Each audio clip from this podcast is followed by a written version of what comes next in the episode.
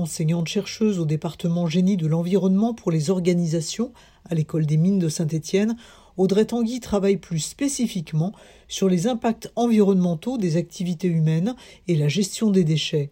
Avec Valérie Laforest et Éric Petitsek, elle encadre le travail de thèse de Romain Guillerme qui porte sur les systèmes alimentaires et leur évaluation selon qu'ils s'inscrivent dans une démarche low-tech ou high-tech. Pour Audrey Tanguy, l'intérêt des démarches low-tech appliquées à l'alimentation, c'est qu'elles conduisent à se réinterroger sur l'adéquation entre l'offre et la demande, et donc à concevoir des filières alimentaires mieux adaptées à la demande d'un territoire. Circuit court, circuit local, appropriation de techniques ou cloisonnement des connaissances figurent parmi les mots-clés de l'entretien qui va suivre, mais ceux qui reviendront le plus souvent sont certainement low-tech et high-tech, des concepts que l'on n'associe pas spontanément à l'alimentation. Décryptage avec Audrey Tanguy et Romain Guillerme. L'alimentation, c'est l'objet d'étude de ma thèse. L'idée, c'est d'avoir une approche low-tech qui ne soit pas uniquement sur la technologie, mais qui soit aussi sur les techniques, les savoir-faire, l'organisation. Et là, du coup, il y a des enjeux, par exemple, de circuit court, de permaculture, d'un côté plutôt low-tech, Là où, à l'opposé, un high-tech en fait, sépare beaucoup les, différentes personnes qui travaillent. Et du coup, il y a un appauvrissement aussi des, connaissances et des technologies. Pour faire simple, en gros, c'est vraiment ce côté appropriation euh, d'une technologie, d'une technique, savoir-faire. Et de l'autre côté, c'est vraiment euh, cloisonnement de ces différentes étapes. D'une façon générale, euh, vos, recherches, vous les destinez à, quoi? À augmenter le niveau de, de connaissances et de pertinence pour aborder des problématiques ou pour des pratiques euh, particulière ou pour les deux? J'aurais envie de dire pour les deux. Euh, c'est sûr que sur les low-tech, aujourd'hui, c'est euh, un mouvement, un concept qui prend beaucoup d'ampleur, notamment dans la société civile. Et donc nous, notre rôle, c'est un peu d'apporter des connaissances ou de synthétiser les connaissances qui, depuis en fait des années, dans la recherche scientifique, mais aussi dans les expérimentations d'acteurs, bah, ont émergé. Et euh, d'un autre côté, c'est euh, de travailler sur euh, des objets particuliers parce que la connaissance, si elle n'est pas appliquée, au final, elle parle pas beaucoup ou elle aide pas beaucoup les acteurs. Donc nous, on travaille beaucoup sur des filières, donc les filières de gestion des déchets dans mon cas. Et avec la thèse de Romain, on l'a ouvert aux filières d'approvisionnement alimentaire. Donc ça fait référence notamment à la, à la notion de circuit court. Euh, donc en termes de distance, réduire les distances, mais c'est aussi euh, une proximité organisationnelle entre les producteurs et les consommateurs qu'on essaye, nous, de comprendre, de mieux comprendre pour les évaluer par rapport à des modèles plus conventionnels euh, d'industriels classiques. Alors quand vous dites c'est un mouvement qui prend de plus en plus d'ampleur, déjà est-ce que ça c'est chiffré? Est-ce que là on a une connaissance plus fine que euh, un peu une impression qu'on a quelquefois aussi euh, en fonction du microcosme dans lequel on évolue Chiffré, euh, non. Il n'y a pas encore une enquête qui a été menée sur les mots-clés, low-tech qui apparaît ou pas dans les recherches Google, par exemple. Mais par contre, ce qu'on voit, c'est que la puissance publique s'empare du sujet. L'ADEME, notamment, a publié un rapport sur les démarches low-tech, finance pas mal de projets en lien avec les low-tech. Euh, ensuite, il y a beaucoup de livres, euh, que ce soit académiques ou, pas, euh, qui sortent sur le sujet bah, ces trois dernières années. On voit que même au niveau des entreprises, il y a des entreprises sur les low-tech qui s'engagent en termes de recherche, en termes d'investissement dans des nouveaux modèles économiques. Donc il y a un engouement. Après, comment ça va se traduire, on va dire, en termes de déploiement à l'échelle nationale, on verra, mais il y a un engouement. Alors Romain, euh, vous, vous partez de quoi euh, au tout début de vos, travaux? Quelle est la problématique que vous fixez? Comment euh, vous travaillez cette, matière-là? La problématique, c'est de pouvoir évaluer différents scénarios. Donc l'idée, comme disait Audrey, c'est d'avoir quelque chose qui soit applicable en fait, et du coup d'ailleurs potentiellement faciliter une décision publique. Si on reprend les travaux de l'ADEME, en fait, différents scénarios qui ont été proposés, qui mentionnent du coup dans certains scénarios l'approche low-tech. Il y a un engouement actuel qui en fait fait suite à d'autres réflexions du siècle passé. Hein sur les technologies appropriées, technologies conviviales d'Ivan Illich. Pour Ivan Illich, est-ce que l'humain est au service de l'outil? Est-ce qu'il est dominé par l'outil? Est-ce qu'il utilise l'outil comme un outil? Donc en fait, là, on retrouve la notion de méga machine, en fait, quelque chose qui dépasse les individus. Ou alors donc l'individu qui serait pris dans un engrenage, euh, un peu dans les films Charlie Chaplin ou autre, en fait, et quelque part, ça, ce serait plutôt un scénario qu'on pourrait catégoriser comme high-tech. À l'inverse, un scénario qui soit plutôt convivial, où l'outil euh, est au service de l'humain et prolonge en fait ses capacités. et du coup là qui serait plutôt un scénario low-tech. Et en fait l'idée c'est de se dire, ok on a tous cette, euh, cette base-là, ce terreau-là, mais derrière est-ce que concrètement un scénario low-tech est plus pertinent pour répondre aux enjeux actuels? Pour bien euh, comprendre, on est là sur la problématique de l'alimentation, donc on est sur quel type de production? Quel est le champ sur lequel vous travaillez? Alors actuellement on s'est plutôt euh, concentré à la base sur tout ce qui était production maraîchère, donc en gros légumes, plutôt fruits également, et céréalières. Et du coup, il y a plusieurs, euh, plusieurs étapes. Et si on remonte, on a donc la transformation, on a aussi la partie logistique, stockage, transport. On a également la partie euh, production. Et en amont, on a aussi la partie semence. La partie semence qui est aussi un enjeu parce qu'il y a quelques grands semenciers qui contrôlent et qui verrouillent en fait le, système alimentaire. Et là, au niveau, euh, au niveau souveraineté alimentaire, au niveau prise de décision, en fait, on est plus souverain sur le choix de ces semences-là parce qu'il y a un enjeu, un impact d'une grande entreprise qui, qui vient dans l'ingérence de, de, nos décisions. Donc l'idée, c'est de voir toutes les étapes de la chaîne. Alors où est-ce que vous en êtes aujourd'hui, justement, euh, dans, dans, cette chaîne? Vous avez cette vision euh, globale? Est-ce que vous l'affinez? Comment est-ce que vous l'affinez? Alors global, euh, moi je pense que c'est quand même un objet qui, plus on tire une ficelle, plus il y a des nouvelles ficelles qui arrivent. Après là, c'était vraiment de, de, comprendre les différentes étapes et d'aller vers qu'est-ce qu'on met dans ces étapes-là en fait. Et du coup, de se dire, ok, donc là, si on prend les critères low-tech, en fait, qu'est-ce qui serait dans le type de production, qu'est-ce qui pourrait être considéré comme quelque chose de low-tech? Et du coup, là, on retrouve les enjeux d'appropriation par les individus, d'économie de ressources et tous ces autres enjeux-là, donc notamment au niveau des outils. Donc, ce qu'on appelle les intrants agricoles, intrants qui peuvent être économie, pouvoir accéder financièrement à un investissement, pouvoir accéder aux terres aussi également. Et du coup, de se dire, OK, concrètement, qu'est-ce qu'on met dedans pour un système low-tech Pour un système high-tech, il y a tout ce qui est euh, accaparement des terres par les grandes entreprises. Et du coup, derrière, d'imposer en fait une certaine, euh, un mode de production. Du coup, un des enjeux, c'est également une résilience de ces systèmes alimentaires par rapport aux grands changements, notamment euh, climatiques actuels.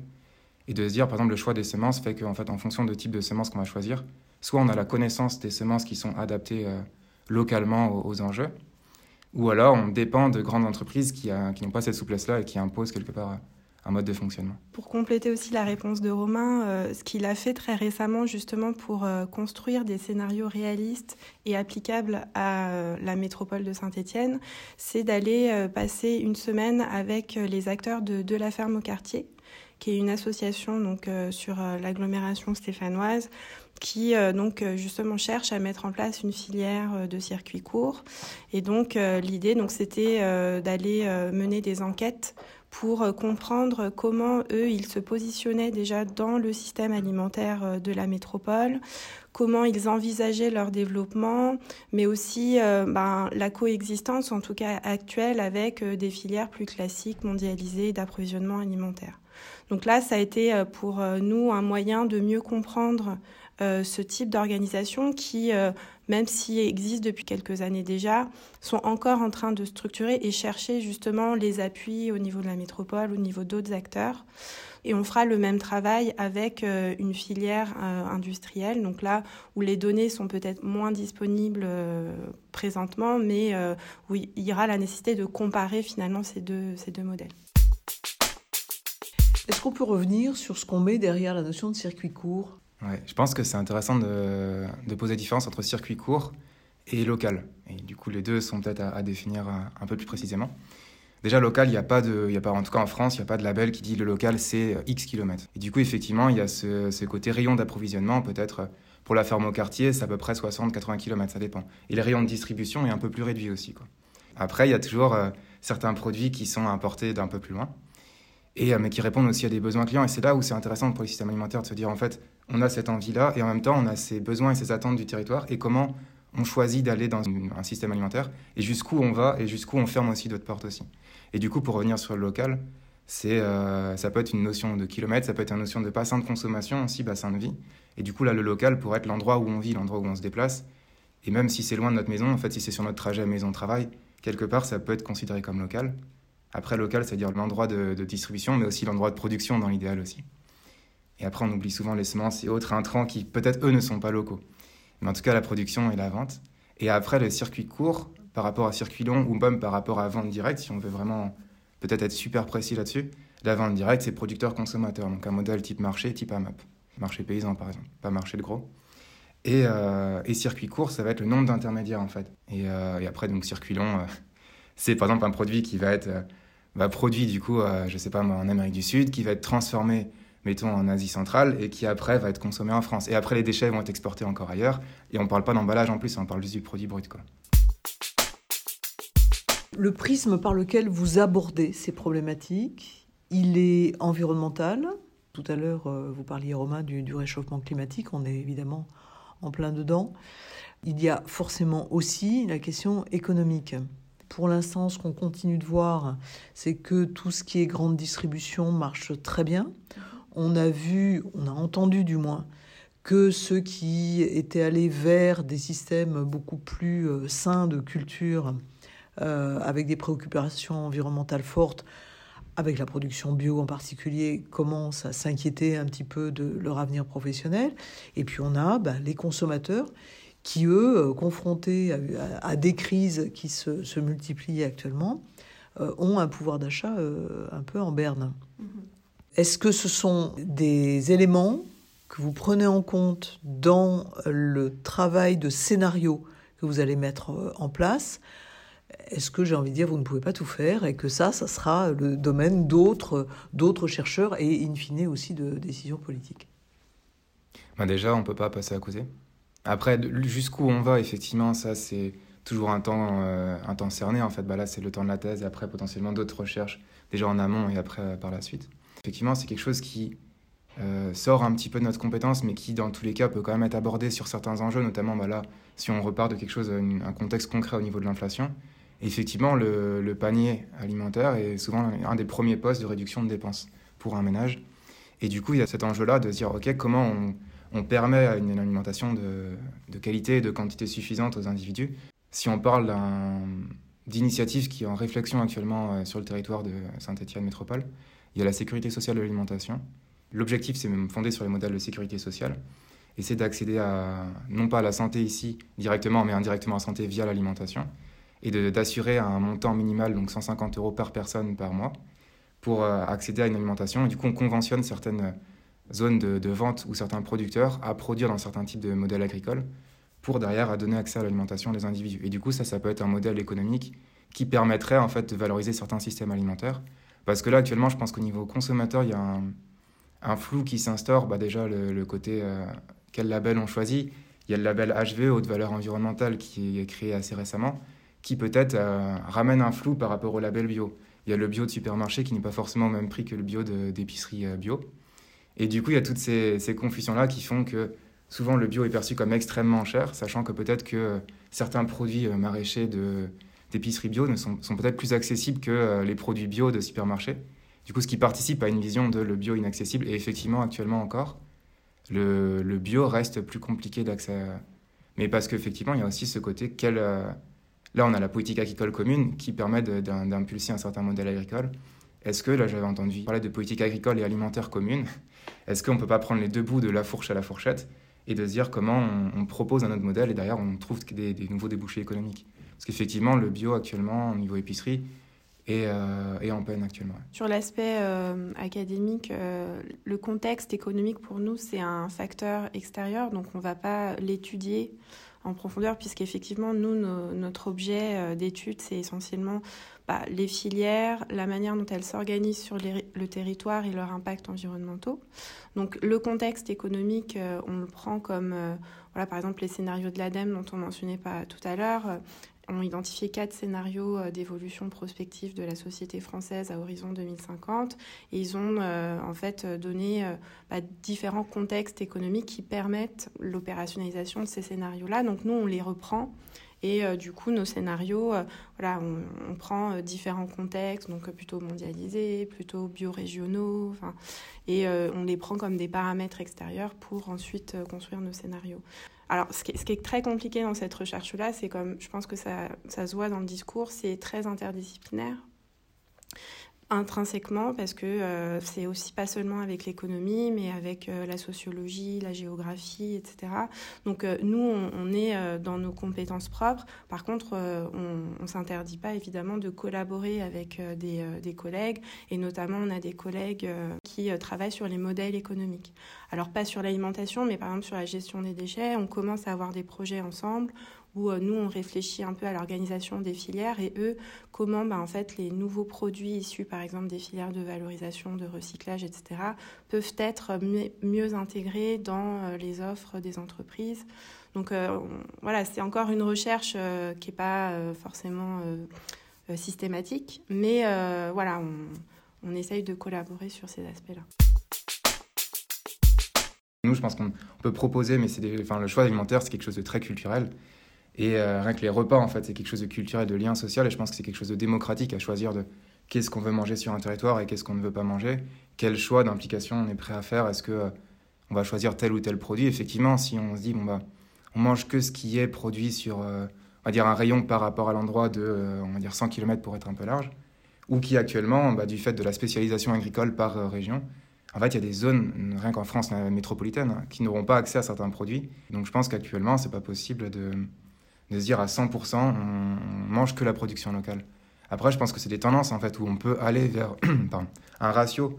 Mettons peut-être que 80% de la nourriture peut être faite, mais peut être produite et consommée localement. Typiquement, là, donc dans un colloque de résilience alimentaire, il y avait à Noirmoutier une, euh, une production de lait, de lait de vache qui était exportée et une production qui était importée à peu près en termes similaires, en tonnage similaire annuel.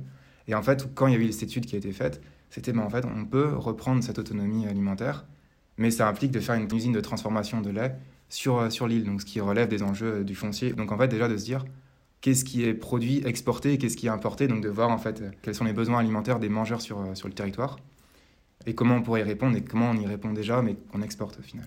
Ce qui est intéressant avec euh, les démarches Lotex appliquées à l'alimentation, c'est que ça nous fait nous réinterroger sur effectivement l'adéquation entre l'offre et la demande sur le territoire et de, en fait, de concevoir des filières alimentaires qui soient en, adaptation avec euh, la demande en fait parce que euh, on a fait une analyse des matières en fait agricoles notamment maraîchères céréales et euh, un peu euh, viande, mais pas trop, sur euh, Saint-Étienne Métropole. Et ce qu'on s'est rendu compte, c'est que en termes de production alimentaire, la métropole produisait énormément de viande. également, les cultures maraîchères étaient majoritairement à destination de l'élevage et que, en fait, ces matières-là étaient majoritairement exportées et que finalement l'offre alimentaire en légumes était majoritairement importée euh, sur le territoire. Et ça, ça pose une vraie question sur euh, bah, l'usage des sols du territoire. Est-ce que finalement, collectivement, euh, on accepte que finalement ces ressources-là soient à destination de l'exportation, et c'est pas une exportation nationale, c'est des fois une exportation internationale, ou est-ce qu'on décide collectivement de se réapproprier finalement ces, denrées-là? Il y a des logiques de marché euh, dans l'alimentation qui échappe aux consommateurs. Et voilà, l'idée, euh, nous, c'est un peu de mettre euh, un peu tout ça sur la table. On essaye de proposer des scénarios différents, des manières de, de, gérer en fait ces ressources-là différemment pour voir justement l'impact sur la résilience du territoire.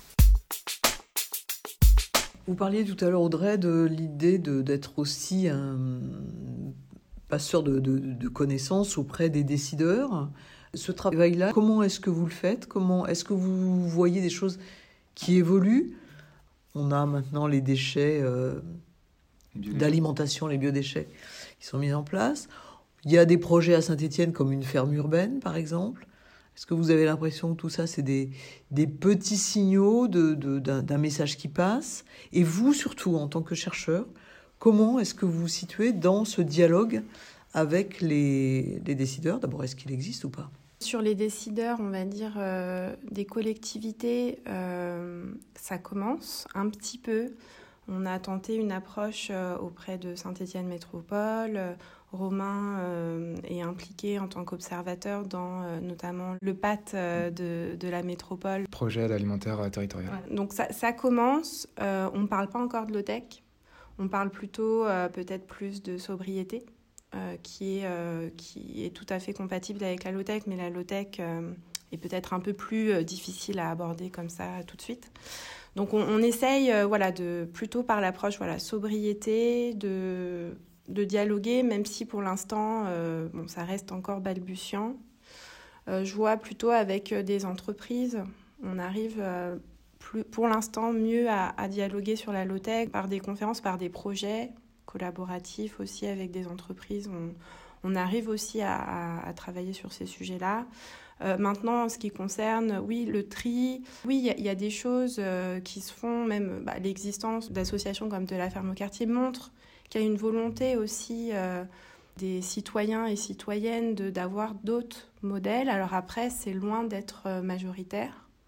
La culture consumériste fait que c'est difficile je trouve, de, diffuser le, le, message sobriété, etc. Donc, je suis un peu euh, ambivalente dans le sens où oui, il y a beaucoup de signes, mais euh, le tri, voilà, on est beaucoup encore sur des, des discours très euh, techniques. Il faut trier, il faut changer sa chaudière, voilà. Donc on va, on va, on va être beaucoup sur la technologie, alors que le, véritable enjeu en fait, c'est sur les messages et ça s'est très bien vu là récemment sur les messages, les spots diffusés par l'ADEME sur la réparation euh, au moment du Black Friday qui promouvait plus euh, la réparation, le, réemploi des produits. Ça a fait euh, sursauter les professionnels du commerce. Donc voilà, là on est vraiment au cœur. C'est le sujet qui fâche, mais c'est l'enjeu de, des, des, prochaines années en termes de transition écologique. C'est sûr que en choisissant de travailler sur certains sujets, typiquement euh, la low-tech, euh, quelque part, c'est un choix qui nous engage dans, dans, le sens où on contribue à rendre visible en fait et à rendre compréhensible ce mouvement qui fondamentalement bah, est, enfin, qui a pris son, son origine dans la lutte contre l'industrialisation, la mécanisation croissante, etc. Maintenant, et ça c'est une position personnelle et je laisserai Romain s'exprimer sur son opinion euh, personnelle. Mais moi, euh, je considère que bien qu'on contribue à rendre visible ce mouvement-là, il est important de ne pas avoir une vision, euh, on va dire, naïve et de se rendre compte aussi qu'il il peut y avoir des difficultés à l'implémentation, peut y avoir des fausses bonnes idées euh, et qui c'est important aussi de garder son esprit critique et surtout de le comparer en fait. Parce que notre objectif c'est pas de promouvoir la low tech notre objectif c'est de mieux la comprendre pour mieux euh, voilà la rendre compréhensible par les décideurs et euh, de proposer des, des scénarios comparatifs et sans chercher à embellir ou c'est pour ça qu'on va à la rencontre des acteurs c'est pour ça qu'on essaye voilà, de vraiment comprendre leur fonctionnement. Bien sûr, il y a une part de subjectivité. En s'intéressant à ces sujets-là, forcément, il y a une part de subjectivité. Maintenant, euh, dans le travail scientifique, euh, l'objectif, c'est de comparer, euh, notamment les impacts environnementaux, et d'avoir une, lecture aussi objective que possible, en tout cas sur les faits scientifiques de ces deux types de modèles, en fait. Moi, je suis d'accord avec ce que vient de dire Audrey. Effectivement, il y a le côté euh, attrait ou curiosité pour un type de sujet qui peut-être là peut être questionné au final euh, ben, pourquoi cet attrait-là, mais qui vient en fait aussi d'un constat, c'est-à-dire que euh, le modèle actuel, comme tu disais, bon, il a des conséquences négatives. Il y a ce côté où il y a l'industrialisation, ou même si on reprend l'après-guerre, le nourrir tout le monde en fait, en France métropolitaine notamment, après Seconde Guerre mondiale, je précise, et du coup il y avait les, les, les personnes qui venaient de l'industrie chimique, en fait, qui, du coup, avaient produit du gaz pour les nazis, du gaz orange, et du coup, qui maintenant se mettent à produire euh, tout ce qui est produit phyto ou autre. Et du coup, en fait, déjà, questionner le, comment dire, l'approche sociale de, euh, de ces entreprises-là qui maintenant proposent quelque chose pour nous nourrir, je trouve que déjà, moi, ça, ça, ça m'interloque, en fait.